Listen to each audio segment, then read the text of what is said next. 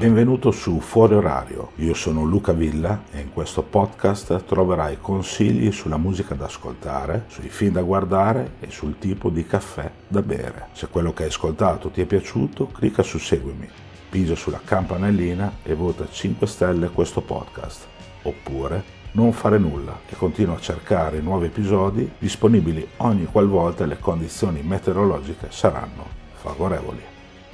Testo e voce di Luca Villa, musiche di Alessandro Masao.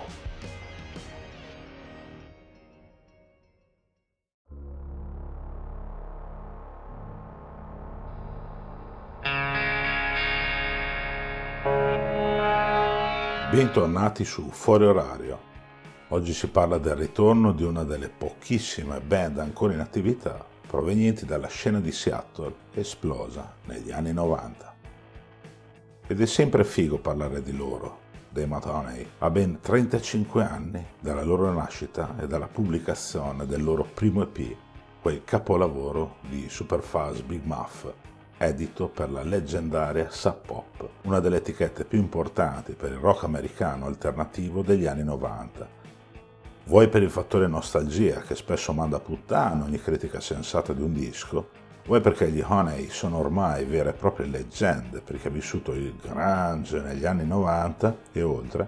può capitare non di rado di dare giudizi poco obiettivi su un disco come quello che il gruppo ha pubblicato il 7 aprile, sempre via Sub Pop, e che si intitola Plastic Eternity perché curiosando sul web ho trovato recensioni, soprattutto americane, che parlano del disco come di un capolavoro assoluto e imprescindibile. Una testata, non ricordo nemmeno più quale, addirittura scritto a caratteri cubitali che questo è il loro miglior disco di sempre. Mettiamo quindi da parte certe sparate legate più alla nostalgia canaglia e torniamo alla realtà, cercando di dire qualcosa di sensato su Plastic Eternity, il classico disco degli Honey che funziona bene, questo bisogna ammetterlo, e dove il gruppo ha sì incluso alcune canzoni che sanno di Madonna dall'inizio alla fine, ma dove, in altri pezzi, il gruppo sperimenta qualcosa di diverso dal solito, uscendo dalla loro comfort zone. Lo ammetto, non credo proprio che questo loro nuovo album, l'undicesimo della loro carriera, sia un capolavoro, perché i capolavori che la band ha inciso sono ben altri, a partire dall'EP del quale parlavo prima, passando per il loro debutto omonimo e arrivando alla stupenda triade formata da Every Good Boy di Sir Fudge, Piece of Cake e My Brother the Cow. Poi ci sono tutti i dischi pubblicati da Tomorrow Hit Today del 1998 a Digital Garbage di 5 anni fa dischi senz'altro interessanti che hanno fatto più la felicità dei fan della formazione che altro.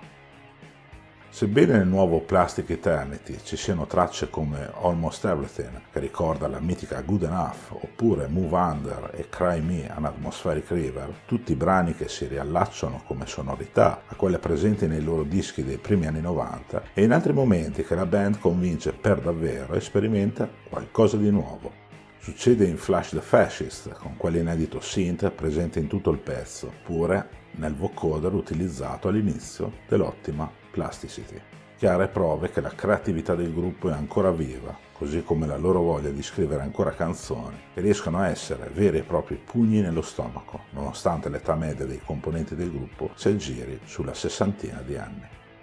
Canzoni come Here Come the Flood, un pezzo sporco, grezzo, in pieno stile Madonna, o la quasi hardcore Human Stock Capital, probabilmente il pezzo migliore di questo nuovo album del gruppo, sono prove tangibili dell'ottimo stato di salute della band. Molto interessanti sono anche i testi di Mark Arm, a questo giro molto politici, che se la prendono con i conservatori, con l'estrema destra americana, con la sanità americana che in era Covid ha trattato come carne da macello i vari lavoratori in prima linea.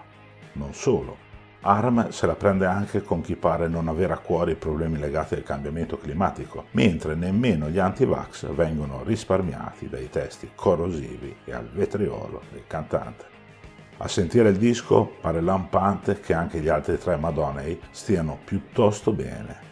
I riff di Steve Turner, che in giugno pubblicherà pure un libro sulla scena di Seattle, sono secchi e diretti come sempre, mentre la sezione ritmica, Guy Madison al basso, che ora vive in Australia, e Dan Peters come sempre alla batteria, non sbaglia un colpo.